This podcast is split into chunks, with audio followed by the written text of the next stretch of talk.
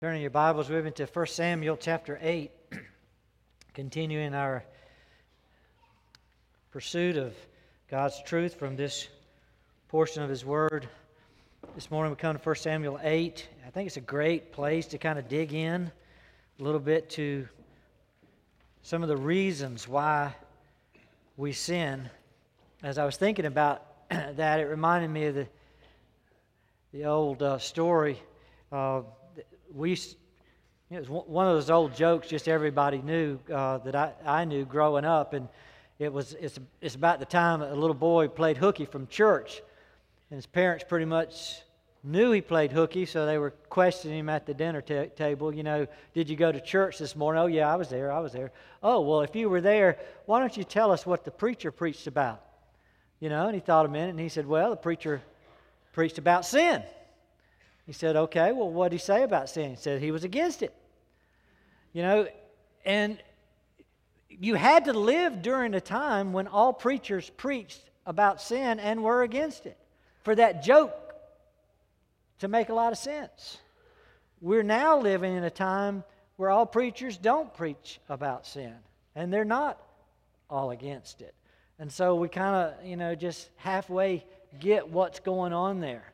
There's so many churches are filled with, you know, three steps to help you do this, and five steps to help you do this, and ten steps for you to get to here. And, you know, there's not as much where you're digging into what was the offense, why God didn't like me to begin with, how did I get into this, what is sin, and why do I sin?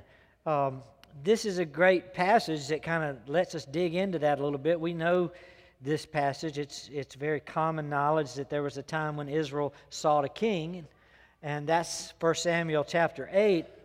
Uh, but to think about some of the consequences of this sin and why they did it, consequences of sin remain the same. The wages of sin is death. And much of the misery we experience in this life are the results of sin um, what causes us to constantly be such a disobedient people if we know the wages of sin is death, if we know sin leads to consequences um, that uh, are, are not pleasant. I don't know if you've had this experience. Apparently, Joe has. He just shared with us, you know, this dialogue with your wife kind of thing. You know, if you do want to know anything about your own sin, just ask your spouse. They, they know. They do have that list.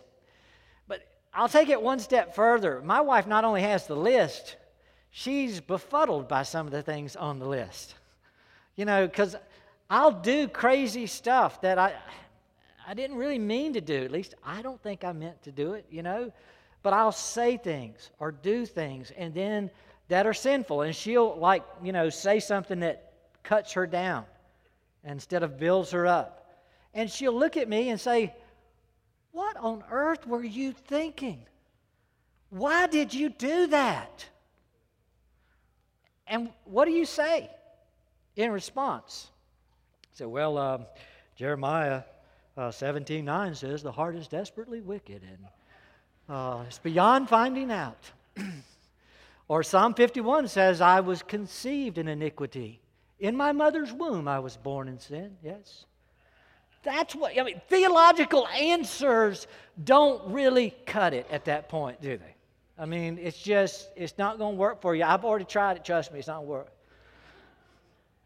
Why do we sin? Why do we do that? And why do we keep doing it when we've done it before? Um, maybe we can dig into this passage and understand more of why we sin and then gain success in not doing it as much. I want us to, I want us to look at uh, sin, first of all, from more of the motive standpoint. What were, what were the motives that led us to sin? Let me read the first eight verses of 1 Samuel chapter 8. It says, And it came about when Samuel was old that he appointed his sons over judges over Israel. Now, the name of his firstborn was Joel, and the name of his second Abijah, and they were judging in Beersheba. His sons, however, did not walk in his ways, but turned aside after dishonest gain and took bribes and perverted justice. So you, you already see a pattern. You remember before Samuel was Eli, Hophni, and Phinehas. their sons. Eli wasn't the best at not sinning. Hophni and Phinehas were not the best. Samuel takes over, and now his sons, they're not getting it either. Verse 4 People get that they don't get it. They have the list. Verse 4 Then all the elders of Israel gathered together and came to Samuel at Ramah. And, and they said to him, Behold, you've grown old, your sons did not walk in your ways. Now appoint a king for us to judge us like all the nations. But the thing was displeasing in the sight of Samuel when they said, Give us a king to judge us. And Samuel prayed to the Lord. The Lord said to Samuel, Listen to the voice of the people in regard to all that they say to you, for they have not rejected you, but they have rejected me from being king over them, like all the deeds which they have done since the day that I brought them up from Egypt, even to this day, in that they have forsaken me and served other gods, so they are doing to you also. Well, let's stop there and think about it. They're sinning. It displeases Samuel that they're sinning. God points out, I get that they're sinning. They've been doing this for a while now. You would think they would, they would figure this out. What was their sin? First of all, let's just stop and say the sin was not asking for a king. It was expected that they would get to a place at some point to ask for a king. So just asking for a king per se was not their problem. Eh, eh, I'll show it to you. Look back at Deuteronomy chapter 17, one of uh, the great passages on leadership. First, uh, uh, Deuteronomy, excuse me, chapter 17, uh, beginning at verse 14. So they, they haven't come out of, you know, coming out of Egypt into the promised land. Here's, here's the book to guide them. Verse 14 When you enter the land which the Lord your God gives you, and you possess it and live in it, and you say, I will set a king over me like all the nations who are around me, here's God's affirmation you shall surely set a king over you. So doing that's not the problem. But let's, let's read on and see what kind of king they should be asking for. You shall surely set a king over you, whom the Lord your God chooses.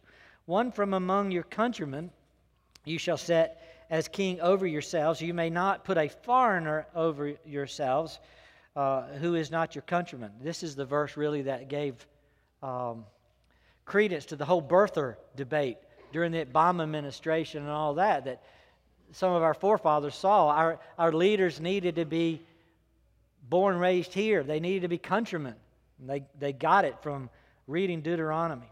Verse 16 uh, Moreover, he shall not multiply horses for himself, nor shall he cause the people to return to Egypt to multiply horses, since the Lord has said to you, You shall never again return that way. He shall not multiply wives for himself, or else his heart will turn away, nor shall he greatly increase silver and gold for himself. Nor it uh, now it shall come about when he sits on the throne of his kingdom, he shall write for himself a copy of this law on a scroll in the presence of the Levitical priests. Well, the king couldn't go down to the you know, local drugstore or, or, or mall somewhere and buy a copy of the Bible. He couldn't go to Amazon.com and, and grab one of those. He had to write his own copy of Scripture. So that's the kind of king you want. Someone who'll sit down, first order of business is to write his own copy of the Scripture. Verse 19. And it shall be with him, and he shall read it all the days of his life, that he may learn to fear the Lord his God by carefully observing all the words of this law and these statutes that his heart may not be lifted up above his countrymen, and that he may not turn aside from the commandment to the right or to the left, so that he and his sons may continue long in his kingdom in the midst of Israel.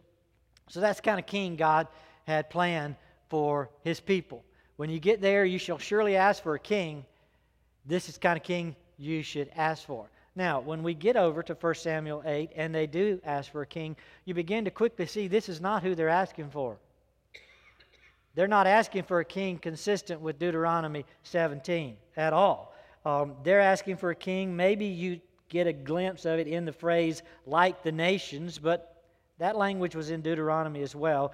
Um, but there's something clear about their motive to God that God points out to Samuel. You saw in verse 6, it wasn't pleasing to Samuel.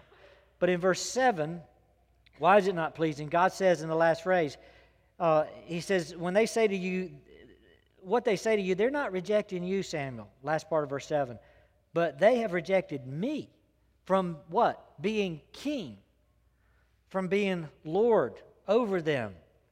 Uh, the last part of verse 8, they didn't just forsake you, Samuel, they forsake me and serve other gods. See, they're not just asking Samuel to replace you. You're old and you're going to be replaced anyway. They're not just asking to replace your sons.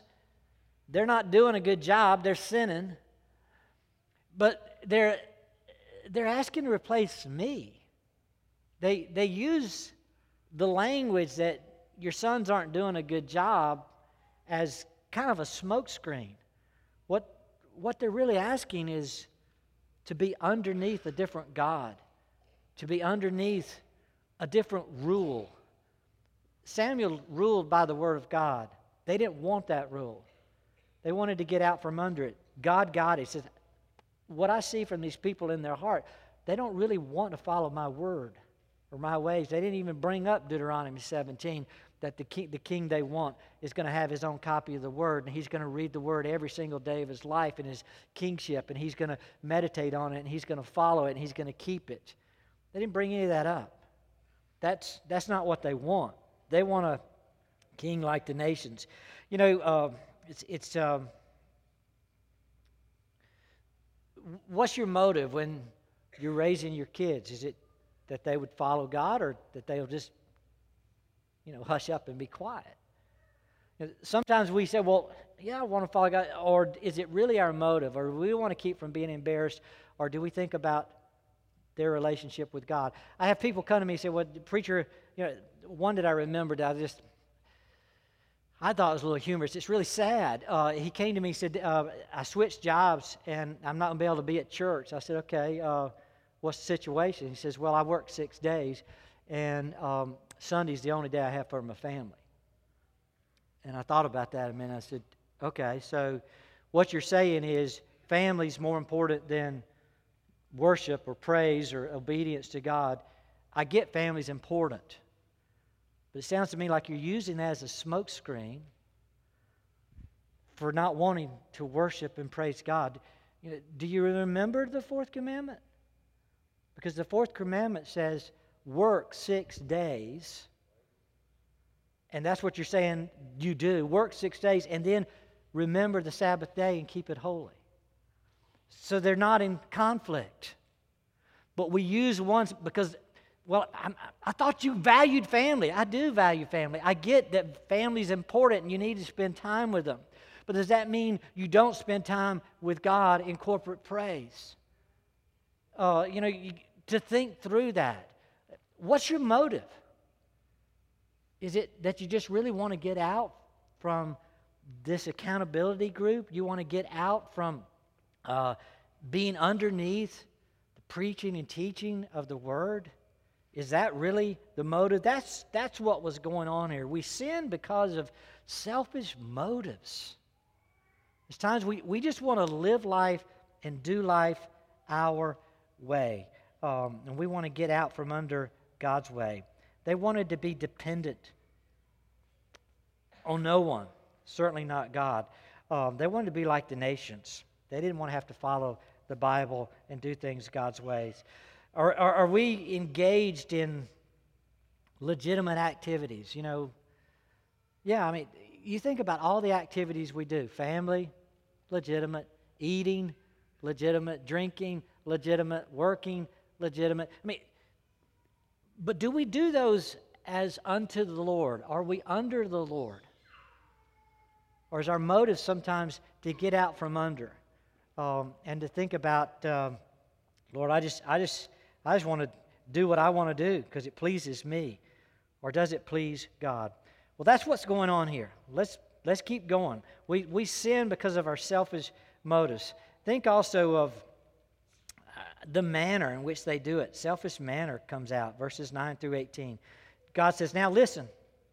Listen to their voice, however, you shall solemnly warn them and tell them of the procedure. So this is the manner.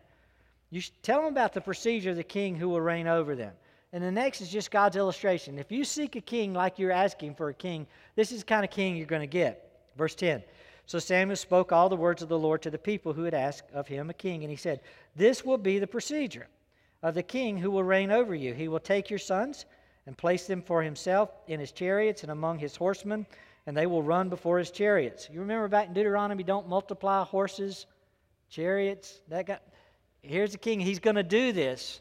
You're looking for the wrong king. Verse 12 He will appoint for himself commanders of thousands and of fifties, and some to do his plowing and to reap his harvest, and to make his weapons of war and equipment for his chariots. He will also take your daughters for perfumers and cooks and bakers, and he will take the best of your fields and your vineyards and your olive groves and give them to his servants. He will take a tenth of your seed and of your vineyards and and, and give to his officers and to his servants. He will also take uh, your male servants and your female servants and your best young men and your donkeys and use them for his work. He will take a tenth of your flocks and of yourselves will become, and you yourselves will become his servants. Then you will cry out in that day because of your king, whom you have chosen for yourselves, but the Lord will not answer you in that day. Interesting. God said, I'll let, I'll, let, I'll let them have what they want. And it's not going to be good. It's going to be miserable.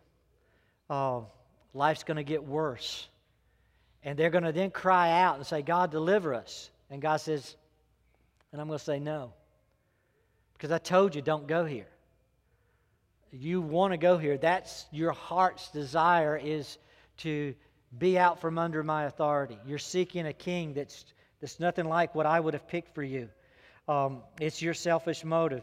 Um, and now you, it's, it's creating a manner of life that it just shows sheer selfishness over and over and over, independency from God. Um, I know the Bible has absolutely nothing to say about us being puppets. We are not puppets. I hate using this analogy, but it just works. You remember the puppets that are on a string and as long as somebody's over over the puppets with the string, you know, moving it, the puppets work. But we're like puppets that want to cut the strings. And that's miserable. Then we, we really can't do anything. And that's what he's, he's talking about here. He said, you want to cut yourself off from God. And when you do that, life does not get better, it gets worse. Your manner of living is, is to just go and do life without God. That's not going to go well for you. I'm going to let you do it. But it's, don't, you know, when it goes bad, don't think, you know, okay, God will get us out of this. God says, no, you will suffer. Um, a guy came to me once, he, he, had asked me to pray for his job promotion. I said, well, okay. Um, I'll pray that God will, you know, bless you with some wisdom and discernment and that kind of thing. And he comes back, hey, I got the job. I'm excited. Are you excited? And I said, because I knew what his job was going to do. And I said, you know, I would be excited for you if your job enabled you to advance the kingdom of God more, if it enabled you to be the godly husband your family's begging for and the godly um, father. I said, I would be excited for you. He said, Oh, okay, you know, and, and walked off. Because I knew what, where he was going with this. This was a job that offered him doubled his salary. It enabled him to travel the world. Uh, and uh, within a month, he was in divorce court. Is money really worth that?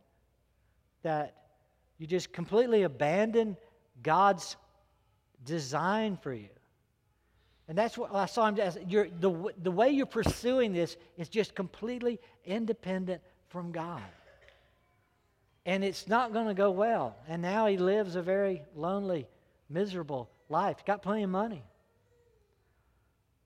but a very lonely, miserable, out from under God kind of life. Look at a sobering verse Psalm 106 15. Psalm 106. asked for. So he gave them their request, but sent a wasting disease among them. There's times when we request, God, I want more, I want more, I want more, I need food. God gave them quail, and then there's a disease that spreads among them, and life gets miserable. How many times have you prayed this week, Lord, don't give me what I want? Don't give me what I ask for? You know, that really should be a frequent prayer request. God, this is what I want. But God, do not give me what I want. Don't give me what I ask for because I'm too small. I'm too unthinking to really request what I need to request for. Don't give me what I want. Give me what you want. Thy will be done, not my will.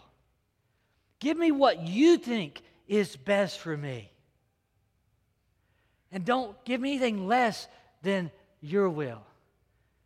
Because my manner many times is just to do what I want, independent of what God wants. And that's not going to go well. We need to learn that lesson. God says, Tell them it's not going to go well. Will that turn them around? Will they, will they change their ways if they, if they realize sin causes misery? Well, they did not. A lot of times there'll be a preacher or somebody will say, you know, that's not going to it's not going to go well for you. And we say, watch me. And we do our own thing anyway. And it doesn't go well. And God says, told you. Now you think I'm going to get you out of it. No, you're going to suffer, and there's going to be misery and consequences for our sin. Um, we need to understand that and uh, seek not only to have God as Lord, but have God as Lord the right way, so to speak. You know, it's like um, a kid uh, watching you put on your garments and you put on a hat, maybe. You say, Hey, I want one of those. And you put a hat and you put it on sideways. No, no, no. Put it on right. They don't just want what you've got, they want it the same way you want it, same way you've got it. And God's saying the same thing. We want a king. What's wrong with that? Yeah, but you don't want the king the way I want you to have the king. You know, and to think through God's ways, not just God's word. How is this to be lived out? Um, think, think through uh, what Joe said earlier about repentance as, as, I, as I thought through that, yeah, repentance is not changing um, one set of works for another. But true repentance is really changing one Lord for another. And that can't be done except by grace, faith in Christ. But it, it's giving up us being boss. We're, we're in charge to turn by faith, Christ, you're in charge alone. You are the boss. You're the king. It is a, that about face that they weren't asking for in 1 Samuel. We need to see. Um, we need to ask for that.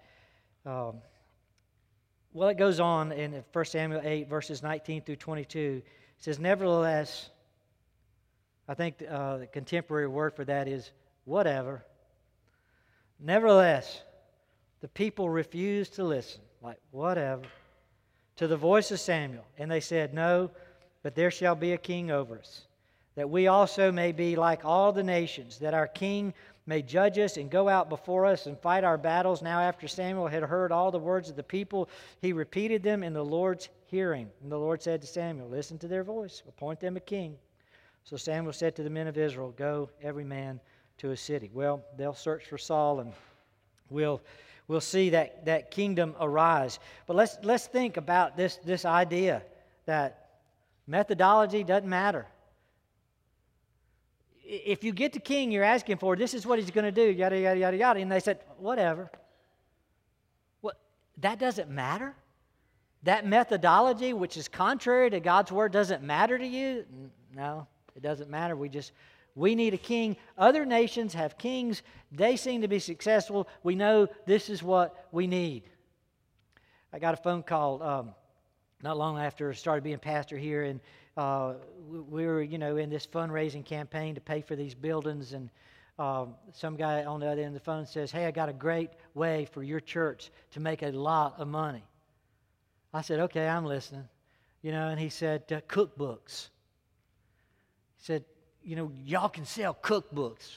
Everybody put in their recipes, sell cookbooks, you'll make a fortune. I said, no, thank you. He said, what? You don't want to make money? I said, I don't think you get it. I said, you're not even considering methodology. You're not considering what pleases God. It's not that God doesn't want us to have money. Doesn't, it's not that God doesn't want us to have our buildings paid for. It's God says He delights in tithes and offerings. Where does He say He delights in raising funds through cookbooks? See, the methodology is completely different. I want those things that delight God. And, and you're just thinking, what's the quickest way to get to money? Let's do it anyway. Let's do it the way the other lot, there's lots of people making lots of money doing this. Yes. But is God pleased? Is it the way God has designed? I mean, it, it'd be like, you know, some of you coming to me and say, hey, we need to hire Perry Noble to be a consultant. He'll teach us how to grow a church like he grew his. And he probably would. He's a phenomenal leader. But you're asking for methodology instead of asking for what delights God. There's lots of methodology, there's lots of, there's lots of things that you can do to do things differently. Give us, give us a king like the nations. Let's, let's do it their ways. God says, Really? And they said, Whatever. That works. But it's not about whether it works or not, it's about whether it's pleasing to God. And we need to, we need to grapple with that. Why do we sin? Because we've got selfish motives. We've got selfish manners. We've got selfish methods of what we can get from things rather than going to God first and say, God, we humbly surrender and subdue ourselves to you and submit to you, and we read your word and we follow your ways. When we don't seek God first, it's not pleasing. Psalm 51, King David, who's going to be the second king here, what does he say in Psalm 51, verse 17? A broken and a contrite heart, O God, thou wilt not despise. a broken and a contrite heart. That's, that's not a heart that's going to be sinning, a heart that's broken before God and saying, God, not my will, but your will, your ways, your methods. You know, so many times we, we, we seek our ways. God, I want a marriage partner. I want her the way I want to get her, or him the way I want to get him. Instead of saying, God, who is it you want? What kind of person would be best suitable as my mate? Or God, I want to I want to lose some weight. Real? Well, great. So I'm going to try this diet plan. Do we really do that or do we even take it to God? Because taking it to God means there needs to be that humility, that repentance of God, what are your ways? Have I become an idolatrous? Idolater? Have I become a glutton? Have I be- gotten to this place that I worship food more than I worship you? Do I need to repent of that and come under your lordship? In my work, do I do I do it because it, it pays the bills? Or do I do it because it's your calling and giftedness you've given me to advance the kingdom somehow? So do I repent of of my methods or and follow God's methods for that. The way we do church, sometimes we don't even stop to think about the liturgy. Is it something that's pleasing to God? Is it His methods or is it just something we like? Whatever the area of your life, why, why are you doing it? Are you sinning in doing it or are you really under God's lordship? Have you sought another king? Have you sought to do life yourself? What causes us to sin? We all go astray. We all need Christ. We're all like independent puppets that have cut our strings at times. And I, I just want us to, to think through that and, and, and begin to enjoy the life God gives us, freed from this bondage of sin. But we're not going to be able to get there without dealing with our hearts, our motives, our manners, our methods. Let's pray together. Father, um, you're against it. We know the wages of sin is death. We know we'd like, a lot rather talk about fun stuff. But nevertheless, sin causes a separation between us and God. And Lord, help us to see it's this sin we need removed. Help us to see it so that every day we awake rejoicing that Christ is our Savior. But as our Savior, let us not just rejoice that He's a priest that saves or a prophet who proclaims, but let us see He's also a King before whom we must bow down and submit and surrender to, or we are an obstinate, rebellious people. Father, remove the obstinance, remove the rebellion. Make us a people that get back to your word and abide in it every day. Make us a people that is not about our will and what we want and what pleases us, but about what pleases you. Father, we want to be we want to be a people you delight in. We know that that means being clothed in the righteousness of Christ. That means living like Christ. So, Father, transform us. Turn us from our loyalties to ourself, that we might be loyal to you first and foremost. For we ask all this, Lord, in Jesus' name. Amen.